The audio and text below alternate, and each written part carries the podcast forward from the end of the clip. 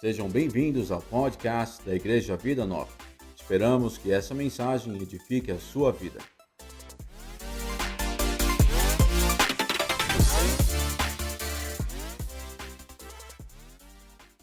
Irmãos, o tema da festa, Hebreus capítulo 9, verso 12, diz que Jesus entrou no Santo dos Santos e conquistou para nós eterna isso, ó. Ah, diaconato firme aí na parada. E Jesus conquistou para nós eterna redenção. Diga isso, redenção. Jesus entrou no Santo dos Santos, numa Páscoa, e conquistou para nós, pelo seu sangue, eterna redenção. Essa palavra é importante. Redenção. Eu estava escutando o pastor fazer a ceia hoje, né? Porque ontem eu estava lá fazendo a ceia também, então eu estava ouvindo hoje o culto de ontem. E ele disse que a Páscoa terminou ontem. Né? A Páscoa começou lá, na verdade, né? Antes, na abertura, e teve os dias de ázimos e terminou ontem. E amanhã já é outra festa, que é a festa das primícias. Então hoje é o quê? É o limbo. A gente está aqui e a gente comemora igual. Estou brincando. Hoje é dia de celebração, porque a nossa Páscoa não termina. Porque a redenção é o quê? A redenção é o quê? Ele conquistou a redenção o quê? Eterna. Então a celebração não para. Nós adoramos Ele todos os dias. Nós celebramos o sacrifício de Jesus todos os dias. Nós adoramos ao Senhor pela obra de Jesus todos os dias. Nós comemoramos o fato de nós sermos perdoados, libertos, lavados, remidos, redimidos, transformados pela, por essa palavra, baseado nesse sacrifício da Páscoa. Então nós emendamos as festas. Né? E hoje estamos aqui para celebrar ainda o que nós chamamos de Páscoa. Mas quando eu falo eterna redenção, quando a gente fala redenção, João. Deus abençoe. Eu vou vendo os irmãos e ter que cumprimentar, porque no fim do culto não dá tempo, irmãos. Quando nós falamos eterna redenção, a palavra eterno, todo mundo sabe o que é. Mas redenção, talvez a gente não tenha um significado é, transparente, límpido, como o eterno na nossa cabeça. Por exemplo, eu, quando adotei as crianças, nós somos a Santa Catarina e um dia a gente estava lá fazendo o processo de adaptação, que é uma semana que a gente fica lá. E, e eu falei assim para eles: vamos comer esfirra? E aí eles perguntaram assim para mim: o que, é esfirra? Aí eu falei: meu Deus, como é que não sabe o que é uma esfirra, né? Mas não sabia. Aí minha filha tinha 11, a mais velha, e os mais novos tinham 5. E aí eu falei assim: ah, é tipo assim, uma massa com queijo acho que eu não vou gostar. E, e, eu, na minha cabeça, nunca imaginei que o cara ia escutar a palavra esfirra e não ia saber o que é uma esfirra. Todo mundo aqui sabe o que é uma esfirra. Todo mundo já comeu, todo mundo já foi no Habib's um dia. Duas por, era duas por 29 centavos, né? Agora não é mais, né? Agora tá tudo caro, né? Faz tempo que não é assim. Lá, lá em Peruíbe agora tem rodízio de esfirra no Habib's, né? Paga no rodízio de esfirra. Eu agora não posso ir no rodízio porque eu jogo dinheiro fora. Agora eu como só duas duas caixinhas. Porque quando eu vou para comer, eu como, irmão. Depois a gente faz dieta. Mas a gente faz dieta para comer, não é? Então a gente vai lá e, come. E, e às vezes tem algumas palavras que para um faz sentido, mas para o outro não significa nada. Então você vai dar um grito daí. Você. O que, que vem na sua cabeça quando fala redenção? Ou remissão? Ou, ou resgate, que foi o que Jesus fez? O que, que vem na sua cabeça? Diga uma palavra para mim. Perdão, o que mais? Hã? Acordo, o que mais? Reconciliação, o que mais? Redenção, o que mais? Libertação. Ótimo, povo crente, gosto de gente assim. O que mais? Amor. Uma palavra que todo mundo associa a redenção. Sacrifício livramento de morte, salvação. É a palavra que talvez todo mundo associe essa questão da redenção. O que mais? Entrega, vida, ótimo. Ok, tá bom. Resgate? Foi isso que eu vi? Pode parar de gritar. Todas essas palavras estão associadas à redenção. Todas essas palavras, elas derivam desse processo de redenção ou elas compõem esse processo. Mas é, estudando um material que chama A Questão de Honra, do pastor Luciano Subirá, ele traz uma visão que está lá em Levítico 25, muito interessante a respeito da redenção, que eu queria compartilhar também com vocês nessa noite. Porque a redenção que está lá em Levítico, capítulo 25, o processo de resgate, de redenção, e aí eu quero que isso fique bem gravado na sua cabeça hoje, quando você ouvir redenção, quando você ouvir resgate, quando você ouvir remissão, você tem que entender que isso se trata de uma relação, uma transação comercial. Pastor, que carnalidade, a gente falando de coisas tão profundas. E você vem falar de uma transação comercial. Sim. Redenção significa resgate mediante pagamento. Resgate de propriedade mediante pagamento. Ok? Então isso tem que ficar gravado na sua cabeça.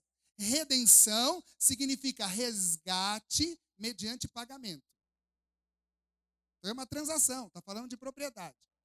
Lá em Levítico capítulo 25, vai dizer assim: olha, se o seu irmão ficar tão pobre, tão pobre, tão pobre, que ele tenha que se vender como escravo para você, ele tem três possibilidades de sair livre.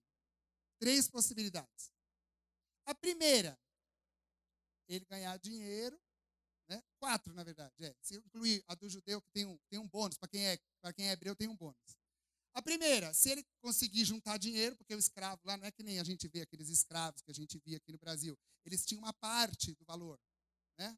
Você vê que quando é, tem fome no Egito e as pessoas vão até José, e José compra as pessoas e a terra, ele dá o direito delas produzirem né? e delas terem uma renda. Então, esse escravo pode produzir bastante e comprar sua liberdade. A segunda opção é esperar o ano do jubileu. A cada 50 anos, Deus zerava a conta de todo mundo e todo mundo voltava para casa livre, alegre, feliz para sua terra.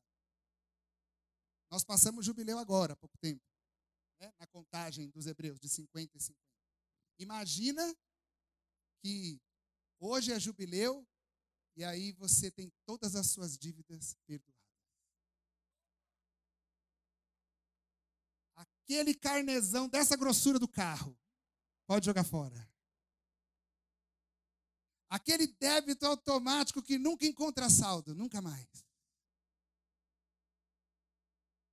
Esquece Pix. Tudo pago. E tudo que você teve que vender para pagar conta, você vai recuperar. Todas as casas, todas as suas propriedades, tudo de volta. Olha que maravilha. Então zerava a conta, não pode mais ter escravo. Só que aí tem um bônus, por isso que é quatro. Aí tem um bônus. Se o cara fosse hebreu e fosse vendido como escravo, ele só podia ficar seis anos escravo. No sétimo tinha que sair livre. Se o cara é gentil, 50 anos. Mas se fosse hebreu, só seis anos no sétimo saía livre. Então tinha um benefício. Um, um, um hebreu não podia escravizar o outro hebreu por mais de seis anos. Esse é um bônus do ano do jubileu. Mas tem mais uma opção. Ele podia ser resgatado por um resgatador, um parente remidor, alguém que fosse lá e pagasse a conta dele, alguém que fosse lá e recuperasse ele. Então, são 8 e 27, né, naquele relógio ali, mais ou menos. Falaram que eu posso ir até às 11 só hoje. Então, eu tenho bastante tempo. Vocês vão ficar aqui até os filhos de vocês se batizar. Né? Aí. Eu vou embora hoje para Peruíbe. Então, vocês têm tempo aqui. Né? Vocês moram mais perto do que eu, né? Mas nós vamos fazer o seguinte: para você entender esse processo, eu vou chamar o Márcio. Vem aqui em cima. Porque o Márcio tem cara de gente rica. Vem cá. Só cara. Sobe aqui, o Márcio. Agora tem que achar um que tem cara de mais rico que ele. O Alfredo. O Alfredo, vem cá, Alfredo. Ele está de paletó, cara de empresário. Vem cá, Alfredo. Palmas para o nosso empresário Alfredo ali. Isso. Vem cá, Alfredo. Não tem cara de empresário ali? Ó.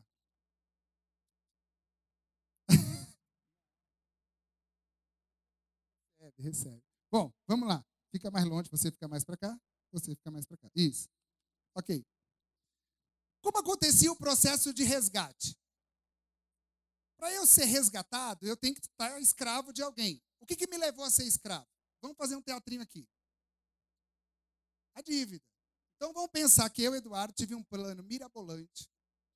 Na pandemia, nós vamos comprar um, sei lá, comprar máscara para vender. Mas está acabando a pandemia. Não, mas vai voltar. Vai vir um vírus agora, lá não sei de onde. Vamos comprar, vamos comprar. Só que eu não tenho dinheiro. Aí eu faço o quê? Vou lá no meu parente, né? E falo, parente, eu tenho uma ideia que nós vamos ficar ricos. Só que você tem que vir emprestar um dinheiro. E eu vou te devolver com um jurinho. Você vai ganhar um pouco, mas eu vou ganhar bastante, porque a ideia é minha. E aí o meu parente fala o quê para mim? Não. Fala mais alto, não ouvi. Não. Não. Mas por que não? Porque não está na hora ainda. Mas a ideia não é boa? É. E por que você não me empresta o dinheiro? Porque você vai perder tudo. Eu? Mas você não confia em mim, caramba? Confio. Então por que você não me empresta o dinheiro? Porque esse projeto não é bom. E aí eu saio com raiva do meu parente. Fico bravo com o meu parente. Mas vou insistir ainda. Eu vou falar assim, eu vou voltar lá. Aí eu vou levar os planos. Meu business plan. Lembrou de alguém agora? eu vou lá com o meu business plan. Pastora deve estar nos assistindo lá. Deus abençoe. Mas dá uma olhada isso aqui, ó. Projeção. Primeiro ano, 5 milhões. Segundo ano, 10 milhões. Terceiro ano, 30 milhões. Eu tenho um plano melhor. Não, mas eu não quero seu plano. Eu quero o meu. Esse aqui vai dar certo. Não, mas o meu plano é melhor que o seu. Não, mas eu prefiro o meu. Você não vai emprestar o dinheiro? Não. Então vai embora. Tchau. Fica aí. E ele ficou me olhando. E aí eu fui no cara que tem cara de rico. Eu falei, mano, tem um bagulho para fazer muito louco. Nós vamos fazer máscara e nós vamos ficar. Eu vou ficar bilionário, bilionário, bilionário. Mas vou te dar uma parte porque você vai ter que me emprestar esse dinheiro. Você me empresta o dinheiro? Aí você fala, empresto. Mas é um negócio de risco, né? Você sabe que todo investimento tem risco. Mas você me empresta o dinheiro? Você... Empresto, mas o risco é seu. Tudo bem, eu pago para ver. Eu pago para ver. E ele me empresta o dinheiro. Isso às vezes acontece no meio da igreja também. Né? Fala a Deus. Aí empresta o dinheiro. Sem recados, irmãos, porque eu, né? Eu, eu sei o que acontece lá. Eu sei o que acontece lá em. Ele me empresta o dinheiro e o meu empreendimento, psh, água abaixo.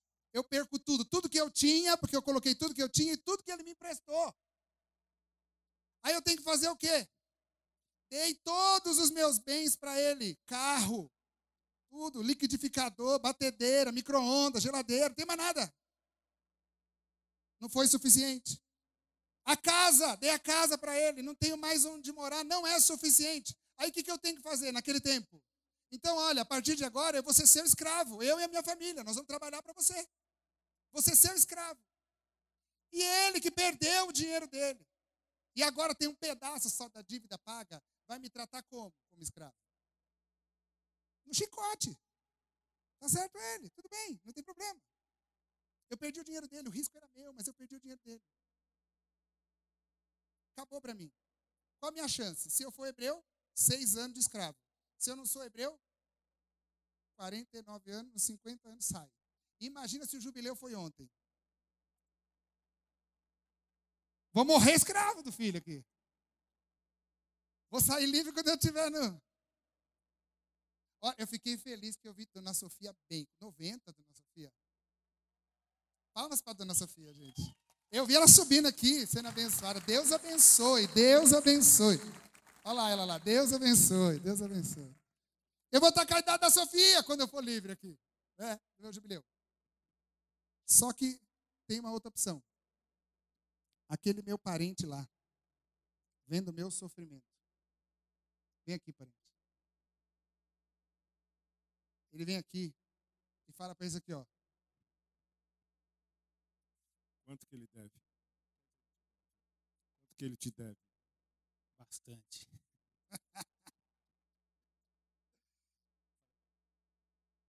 Pode falar para ele que eu vou pagar.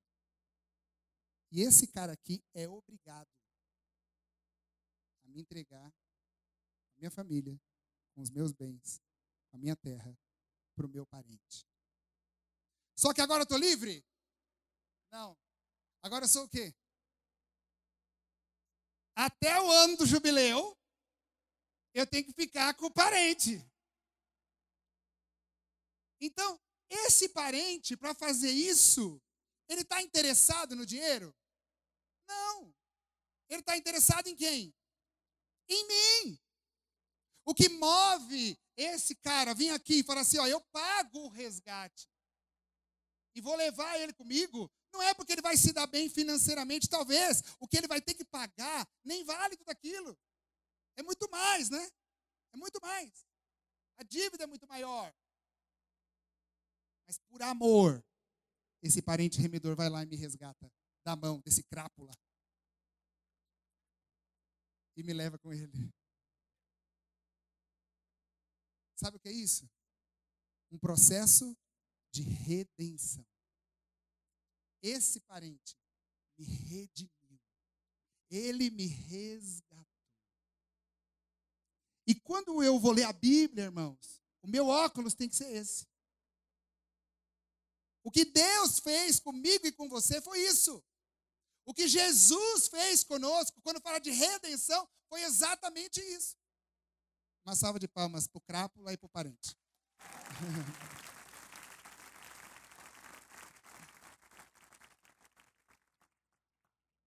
Abra comigo em Colossenses, capítulo 2. Vamos ler o 1 e o 2, né? Um, um versículo do 1 e depois uns versículos do 2.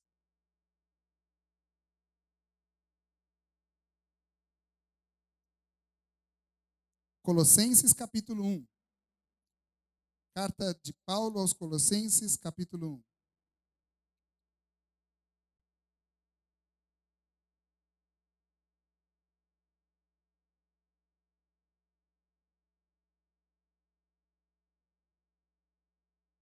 Verso 13 diz assim: Ele nos libertou do império das trevas e nos transportou para o reino do Filho do seu amor, no qual temos a a remissão dos pecados. Agora capítulo 2, verso 14. Vira aí a folhinha. Vamos ler o 13. E a vós outros, 2,13 também. E a vós outros que estáveis mortos pelas vossas transgressões e pela incircuncisão da vossa carne, vos deu vida juntamente com ele, perdoando todos os nossos delitos, tendo cancelado o escrito de dívida que era contra nós e que constava de ordenanças, o qual nos era prejudicial, removeu-o inteiramente, encravando-o na cruz e despojando os principados e potestades, publicamente os expôs ao desprezo, triunfando deles na cruz. Até aí. Esse é o processo de redenção, irmão. Toda vez que você ouvir essa palavra, você precisa lembrar desse teatrinho aqui. Há um escravo, alguém que foi que se tornou escravo por causa de uma dívida, que não tinha como pagar a sua dívida, mas alguém parecido com ele, alguém de perto dele, foi lá, pagou sua dívida e levou ele embora. Só que quando a gente lê esse texto aqui, irmãos, esse tema já esse esse texto de Colossenses 1:13 já foi tema inclusive de Páscoa. Ele nos libertou do império das trevas, nos transportou para o reino do Filho do seu amor. Esse é um processo que não, não, nos não, ele nos faz livre. Ele nos faz livre. Mas nós deixamos de ser escravo de alguém por uma dívida e passamos a ser escravo de alguém por amor. Foi isso que Cristo fez. Quando nós nos convertemos, ele foi lá e tomou a gente de lá. Quando você aceitou Jesus, quando você aceitou o que ele fez por você, porque naquela cruz ele pagou toda a dívida. toda a dívida.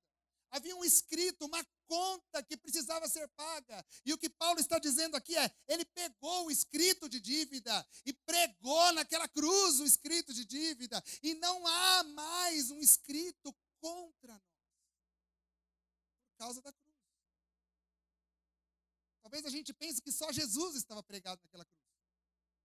Não, ele está dizendo, ele pegou a dívida, a conta que era impagável, a conta que o Eduardo jamais conseguiria pagar. O Eduardo seria escravo para sempre. Jesus falou assim: não, eu vou lá. Quanto que é que o Eduardo deve? E aí a resposta que Jesus teve foi: ele deve a vida. Ele deve a vida.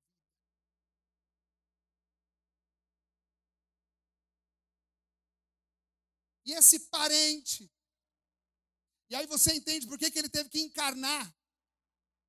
Você entende por que, que ele teve que se tornar humano.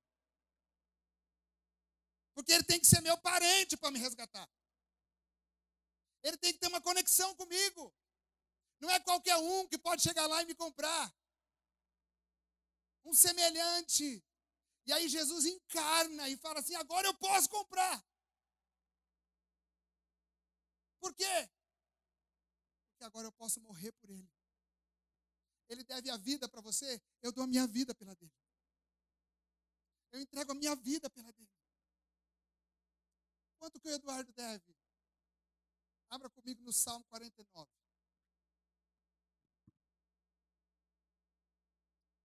Olha a minha conta e a sua. Salmo 49.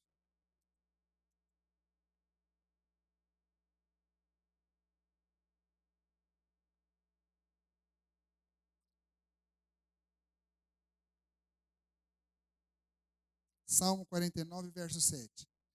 Ao irmão verdadeiramente ninguém o pode redimir, nem pagar por ele a Deus o seu resgate, porque a redenção da alma deles é caríssima e cessará a tentativa para sempre.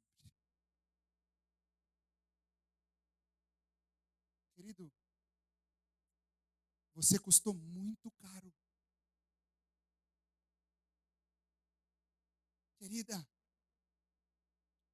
você custou muito caro.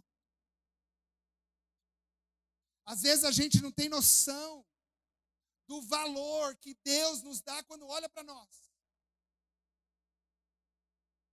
Às vezes a gente deixa a vida ir passando sem perceber qual a importância que nós temos para Deus. E a redenção é fruto dessa disposição de Deus olhar e falar assim, querido, eu amo demais você para deixar você continuar escravo. E sabe o que nós fazemos? Continuamos levando uma vida de escravo do dinheiro, do trabalho, das contas, da própria dívida. E Jesus diz assim para mim: Eu te tirei daí. É por isso que o apóstolo vai dizer assim: não recebestes mais o espírito de escravidão, para não serdes outra vez escravizados, mas recebestes o espírito de adoção, pelo qual você pode clamar Abba, Pai. Então ele não te libertou para te manter escravo de outro jeito. Ele te libertou porque ele queria te amar, te receber como filho. Esse é o processo de redenção. Foi isso que Cristo fez na Páscoa. Quando ele entra, e eu, eu sempre falo isso, quando, quando o véu se rasga do Santo dos Santos, a gente já eh, automaticamente pensa que é para que todo mundo possa entrar. Antes só entrava quem lá dentro? O sumo sacerdote. Ah, o véu se rasgou. O que, que significa isso? Agora o acesso está livre, mas não é só para você entrar e ficar ali, ai que gostoso ficar aqui na frente da arca da aliança. Não. Ele rasgou porque ele falou assim: agora eu não estou mais preso, restrito a esse lugar. Agora vocês são templo. Eu habito em vocês, eu encho vocês, eu curo vocês, eu liberto vocês. E vocês vão ser templo onde vocês forem. Esse é o processo de redenção. Foi isso que ele fez comigo e com você. Esse é o processo de Jesus. a gente leva de qualquer jeito. Mas ainda assim, queridos, ainda assim,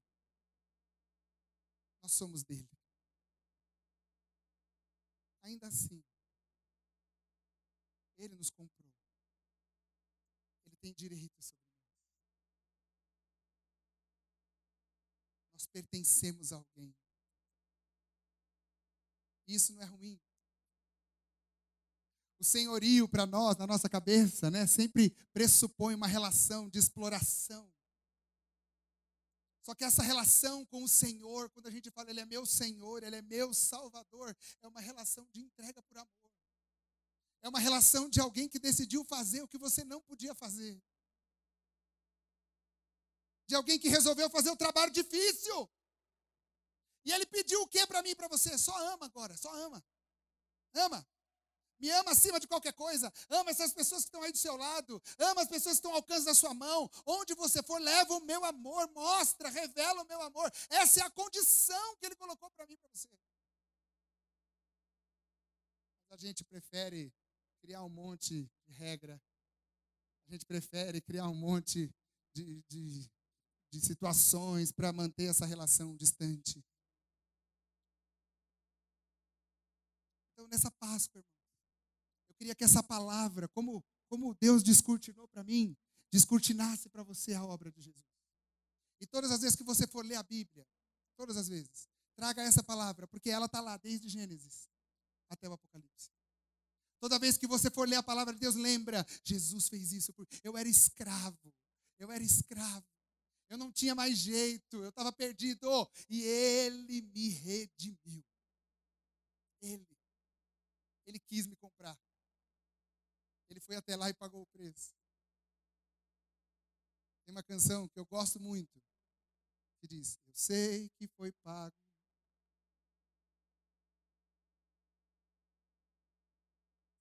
eu fosse. Olha só o que a gente canta, isso é processo de redenção, irmãos. É que a gente não associa, mas isso é redenção. Eu sei que foi pago um alto preço para que contigo, todo mundo aqui redimido, nós fôssemos um. Quando Jesus derramou sua vida, ele pensava em quem?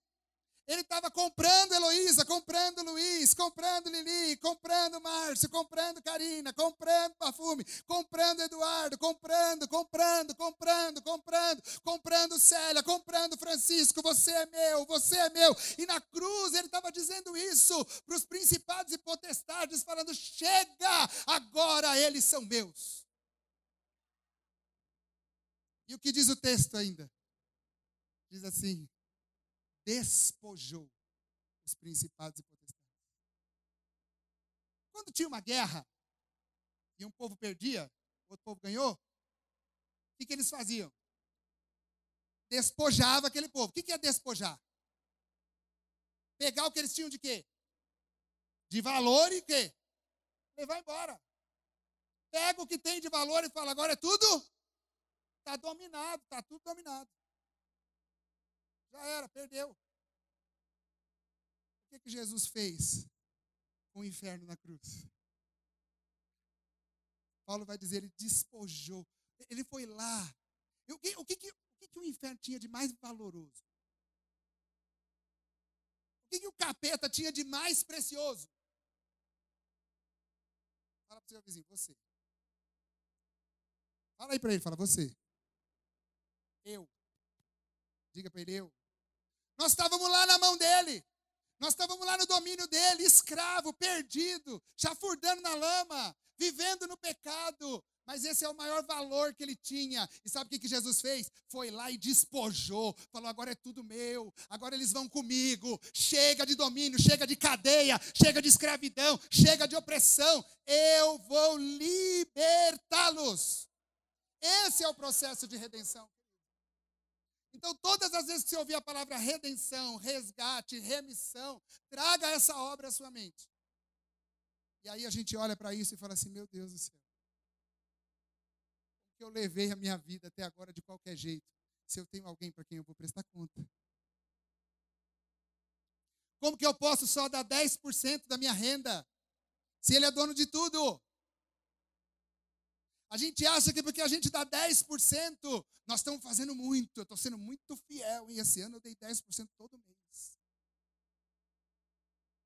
Ah, não, porque eu dei 20%. Eu dobrei meu dízimo. Desafio de fé. Então, olha, eu estou sendo mais fiel com o meu vizinho, que eu vi quando ele fez o envelope. Trabalha comigo, ganha igual eu.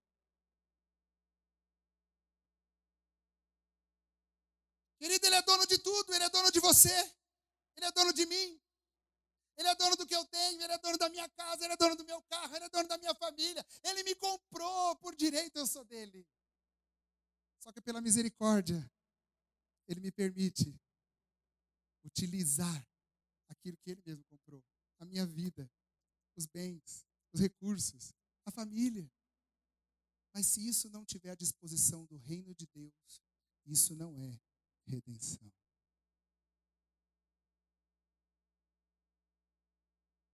Eu quero que você pense hoje. Senhor, o Senhor me comprou. Mas a minha vida está a serviço do Senhor. O meu trabalho está a serviço do Senhor. A minha família está a serviço do Senhor. A minha casa está a serviço do Senhor. A sua casa está a serviço do Senhor? Amém? Olha como a gente mente. Qual foi a última vez que um irmão foi comer lá? De graça, é você que bancou. Hoje você tem oportunidade. Não precisa me chamar, que eu vou embora para Peruíbe. Dia 29 eu vou ficar, aí você me chama. Meu carro está a serviço do Senhor. Mentira. Não dá uma carona, passa na frente do ponto, os irmãos estão tá ali na chuva. Capaz de passar na poça e ainda molhar o irmão. E comenta com a esposa: é água da vida, bem, é água da vida.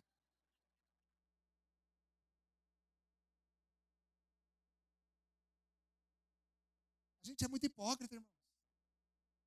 Nós tivemos lava-pés quinta-feira na igreja cerimônia, lava pés, legal, bacana, um lava o pé do outro, não sei o quê. O pastor pregou. Ia lavar o pé de uma pessoa, Deus falou assim para mim: Você teve a oportunidade de lavar o pé dela, hoje não lavou. Eu nem vi ela hoje, Senhor. Você está falando com a pessoa errada, né? Será que sou eu? Tem mais alguém aqui? Estava chovendo na quinta-feira pessoas estavam parando o carro longe. Eu estava lá na igreja, no ar-condicionado. E o guarda-chuva atrás da porta. E eu não tive a capacidade de pegar o guarda-chuva e ir lá receber os irmãos no carro para não estragar a chapinha das irmãs.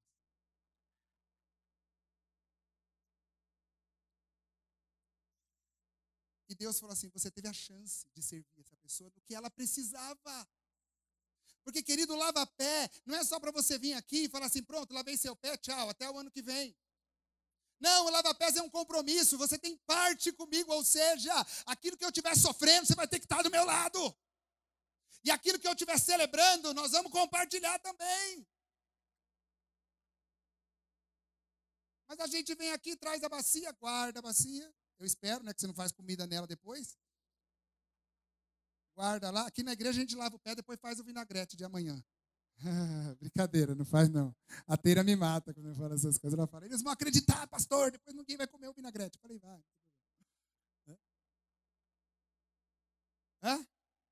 Não tem vinagrete amanhã. Puxa vida. Né? Que pena. Usou para lavar o alface. Estou brincando, não, brincadeira. Maionese, né, pastor?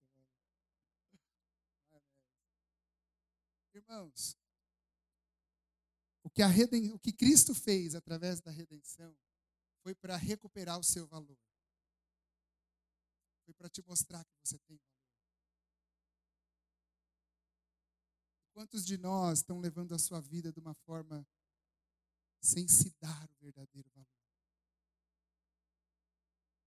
Quantos de nós têm entregado as nossas vidas, nossos corpos para prostituição? se afastando de Deus,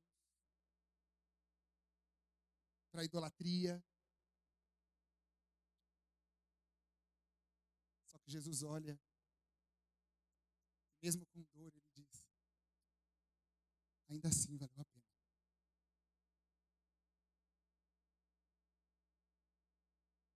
Porque ainda que ele não me ame, eu o amei. Ainda que ele não entendeu, não tem entendido o seu valor, eu sei o valor que ele tem. E eu faria de novo. De novo. Porque eu amei. Então, queridos, a Páscoa é o momento da gente celebrar isso. Não sou mais escravo. Capeta não tem. Ah, mas os capeta estão me oprimindo. Que ele põe o dedo no nariz dele e fala assim: ó, sai daqui, porque eu tenho outro dono. Você não manda mais em mim. Quando vier o capetinho aqui, ó, faz isso aqui. Faz tal coisa. Tem que chegar e falar assim: não, você não tem mais domínio sobre mim. Eu sou terra santa agora. Olha o que diz 2 Pedro 2,9, né? Ele fala: vocês são raça eleita, sacerdócio real, povo de propriedade exclusiva do Senhor. Ele comprou, é propriedade dele. Dele. Então, quando vier, ah, não, pastor, mas eu sou fraco, eu ainda caio. Sabe por quê? Porque no fundo a gente gostava de ser escravo. Olha o povo de Israel apanhando, sofrendo. E diante da primeira adversidade, o que, que eles dizem para Moisés? Ai, que saudade do pepino do Egito. Ai, que saudade do vinagrete do Egito. Pepino, cebola, vinagrete, né? Deus dá sustento. Deus dá pão. E eles fazem o quê diante do pão? Praguejam. Ah, a gente não aguenta mais comer pão. A gente quer comer carne. Aí Deus faz os passarinhos ficar doido. Cai um monte de passarinho lá. Primeira vez que teve pão com carne louca, os passarinhos suicida, tchá.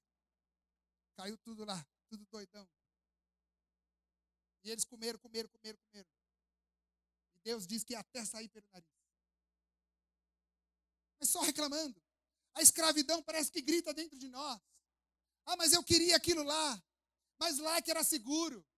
Lá eu sabia o que acontecia, agora aqui eu tenho que viver pela fé. Lá eu entendia o processo, ele é doloroso, mas eu entendi o processo. Aqui eu não entendo, mas não é para entender, é para crer. O meu justo viverá pela fé. Olha o que Cristo faz por nós, irmãos. Mas a gente prefere ser escravo. A gente prefere ficar aqui pagando tributo, se humilhando, não. Eu não quero mais ser escravo. Foi para a liberdade que Cristo me libertou. Aleluia. Mas se o salmista diz que a alma é caríssima, como é que compra? Com muito dinheiro. E ele diz assim, ó, se o irmão quiser pagar o resgate da alma do outro, com a vida dele, não adianta nada, porque ele vai morrer e o outro vai continuar que a dívida da alma não se paga assim. Precisa de alguém que não tem dívida. Precisa de alguém que está tá fora do SPC. Precisa de alguém que, quando abre o aplicativo, está com 100% no score. Só pobre faz isso. Você não faz? Vê lá quanto é o seu score para você pagar, fazer boleto na Casa Bahia, gente. Tem um aplicativo que você vê lá. Precisava de alguém que nunca esteve no Serasa. E só tinha um cara. E ele falou assim: Eu topo. Eu vou lá. Isso é redenção. Eu não preciso ir lá. Eles precisam. Então eu vou. Eu não tenho que ir lá. Eu vou porque eu quero ir. Porque eu amo. Se a gente não ler a Bíblia assim, irmãos, se a gente não comemorar a Páscoa assim, irmãos, se a gente não entender que tudo, toda essa parafernália que a gente faz todo ano é para lembrar disso. Se você sair daqui e continuar escravo, não valeu nada. Se você sair daqui e continuar querendo se sujeitar a essas coisas que você sujeitava, não valeu nada, irmãos. Você voltar para Peruíbe hoje, sem entender que Deus quebrou essas rompeu essas amarras. Que obra de Jesus é essa? Eu quero terminar com um texto de Apocalipse, capítulo 5. Eu tinha que ter terminado às 15 para as 9. Então eu já vou pular os outros e vou direto para Apocalipse. Por causa do batismo. Os irmãos do louvor podem subir. Será que alguém bebeu essa água? Não vou arriscar. Ainda que eu bebesse alguma coisa mortífera, não morrerei. Vamos testar.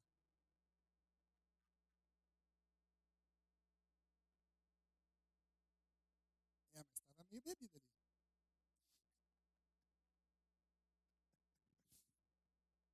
Foi José, né? Os irmãos do louvor, quem vai se batizar pode fazer uma fila. Se coloque de pé, por favor.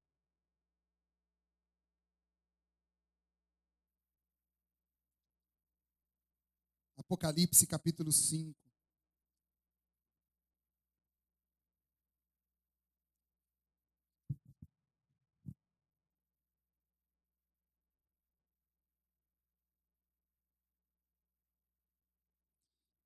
Essa é uma das declarações mais fortes a respeito da redenção. Esse texto que foi escrito por João para que a gente entendesse onde nós vamos chegar por causa disso. E diz assim: E entoavam um novo cântico, dizendo, verso 9: Digno és de tomar o livro e abrir-lhe os selos, porque foste morto e com seu sangue comprastes para Deus os que procedem de toda tribo, língua, povo e nação. E para o nosso Deus os constituíste reino e sacerdotes, e reinarão sobre a terra. Querido, foi com o sangue dele.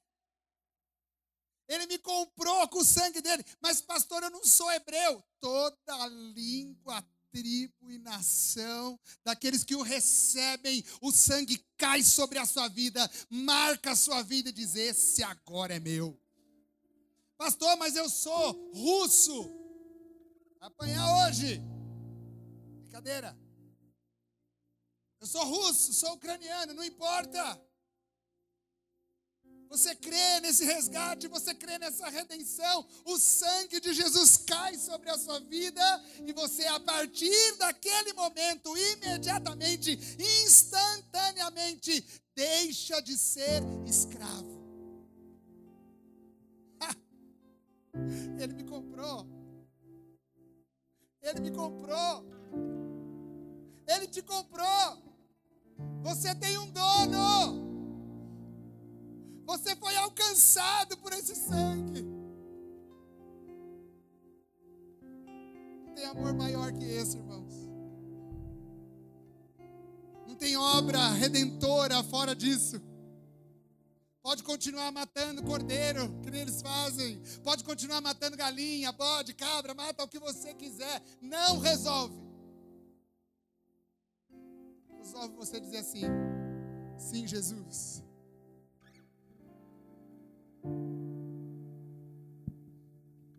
Eu quero esse sangue sobre a minha vida. Eu cansei de ser escravo, Jesus. Eu quero esse sangue para mim.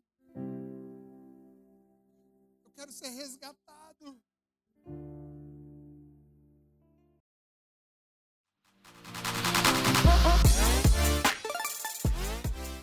Obrigado por ouvir o nosso podcast. Abençoe a vida de outras pessoas compartilhando essa palavra. Gostaria de nos visitar e participar de alguns de nossos cultos?